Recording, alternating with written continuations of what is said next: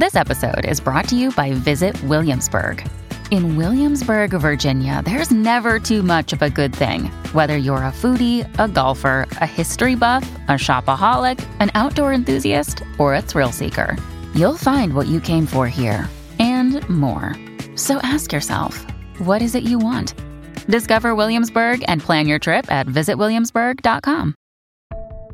Non so come sarà la terza guerra mondiale, ma la quarta sarà combattuta con pietre e bastoni. Einstein. Dopo la fine della seconda guerra mondiale, molte potenze raggiunsero velocemente un arsenale nucleare capace di devastare il pianeta intero. Tutti erano d'accordo, mai si sarebbero dovute usare, per nessun motivo. 2040, Bruxelles. Tutti gli stati del mondo firmano l'accordo sull'istantaneo disarmo, anche la Corea del Nord. Tecnici ed ispettori di tutto il mondo si assicurarono che tutte le testate fossero effettivamente smantellate. Sembrava l'anno della vera pace, ma quasi tutti gli stati in realtà finsero solo di smantellare le testate che avevano. La maggior parte delle armi venne infatti nascosta sottoterra in modo che nessuno le vedesse. Ogni Stato pensava di essere stato l'unico furbo, si sentivano tutti invincibili. Credevano che in caso di una guerra solo loro avrebbero avuto l'asso nella manica. Passarono gli anni e con la fine degli armamenti nucleari tutti gli stati non avevano più la paura della minaccia delle superpotenze. Piccoli staterelli dell'Est cominciarono a provocare e a fare piccole guerre di espansione. Ci fu una ribellione all'interno di una regione russa ricca di gas. Questa riuscì a dichiarare l'indipendenza e fece richiesta per entrare nella Nato. In cambio avrebbe fornito il suo gas all'Europa a prezzi super vantaggiosi attraverso un nuovo gasdotto nel mare di Barents. Il nuovo Stato si chiamava Catarussia e attirò sempre più cittadini russi. La vita era infatti migliore e l'Europa e gli Stati Uniti contribuirono a renderlo sempre più forte. Con l'entrata nella Nato della Catarussia, i nuovi cittadini si sentivano ormai al sicuro. La Russia non avrebbe mai potuto riprenderselo, perché questo avrebbe significato l'entrata in guerra di tutti gli altri stati. Furono anni difficili per i rapporti fra Russia e Occidente, ai confini della Catarussia, ribelli e mercenari provocavano incidenti allo scopo di rallentare la produzione del gas. L'unico alleato della Russia era la Cina. I due rafforzarono ulteriormente i rapporti nel 2067 e crearono l'Alleanza Pacifica. In pratica, gli scambi commerciali fra i due stati dovevano essere privilegiati. Vennero attuate delle politiche di import-export estremamente convenienti e così la Cina ridusse il commercio verso l'Occidente, creando una crisi di componentistica elettronica. La Corea del Nord fece domanda per entrare nell'Alleanza Pacifica, ma ci mise due anni per trovare qualcosa che avrebbe potuto interessare gli altri stati. Alla fine, la Corea del Nord divenne la nuova frontiera delle industrie a basso costo e il suo PIL crebbe come mai prima d'ora. Vietnam, Thailandia, Mongolia e Indonesia entrarono nella nuova alleanza e tutti insieme decisero di rafforzare ulteriormente gli accordi, prevedendo un'unione militare simile a quella della Nato. Il Giappone, circondato dai membri della nuova alleanza, ebbe enormi problemi a commerciare con l'Europa, in quanto il passaggio via terra delle merci verso Occidente era stato rincarato a tutti i non membri. Alla fine, la convenienza fu quella di aderire all'Unione, in questo modo poter rafforzare i suoi commerci con i paesi vicini.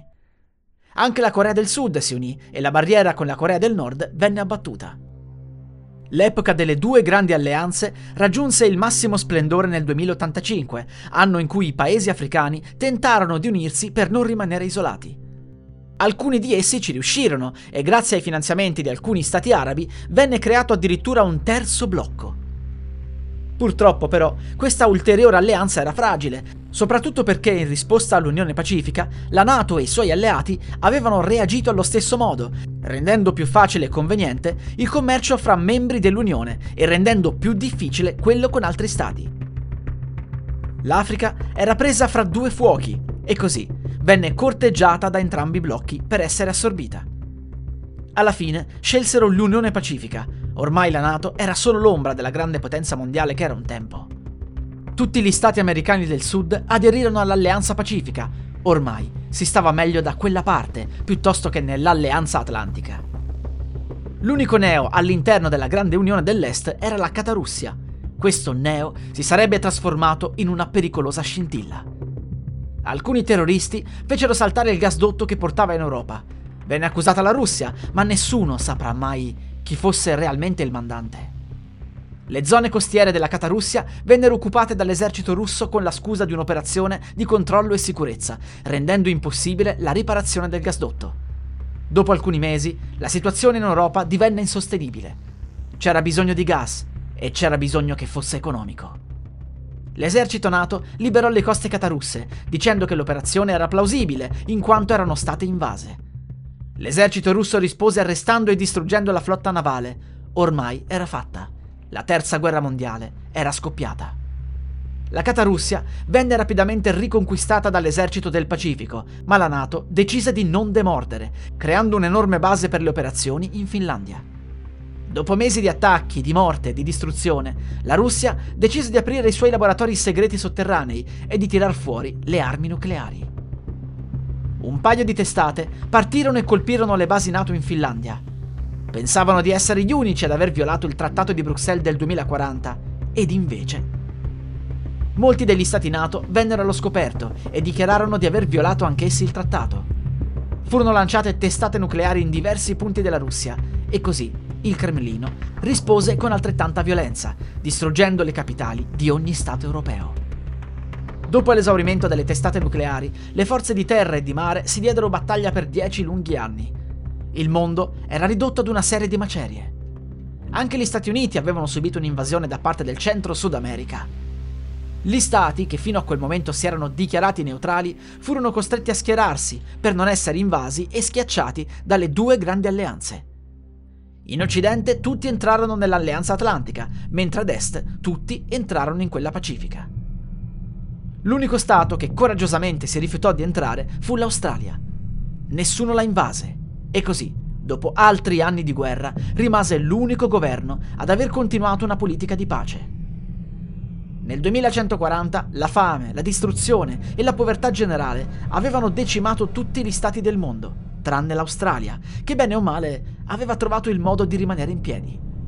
I sopravvissuti di tutti i continenti vivevano isolati e cercavano di campare con quello che avevano. L'Australia era l'unico baluardo della civiltà, ma i loro militari impedirono a chiunque di entrare, per paura che potessero portare distruzione e malattie. Un giorno lontano, l'Australia proverà a ripopolare il mondo.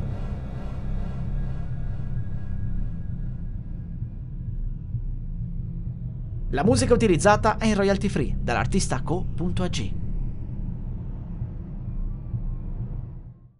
I'm Sandra, and I'm just the professional your small business was looking for. But you didn't hire me because you didn't use LinkedIn jobs. LinkedIn has professionals you can't find anywhere else, including those who aren't actively looking for a new job but might be open to the perfect role, like me. In a given month, over 70% of LinkedIn users don't visit other leading job sites. So if you're not looking on LinkedIn, you'll miss out on great candidates like Sandra. Start hiring professionals like a professional. Post your free job on linkedin.com/people today.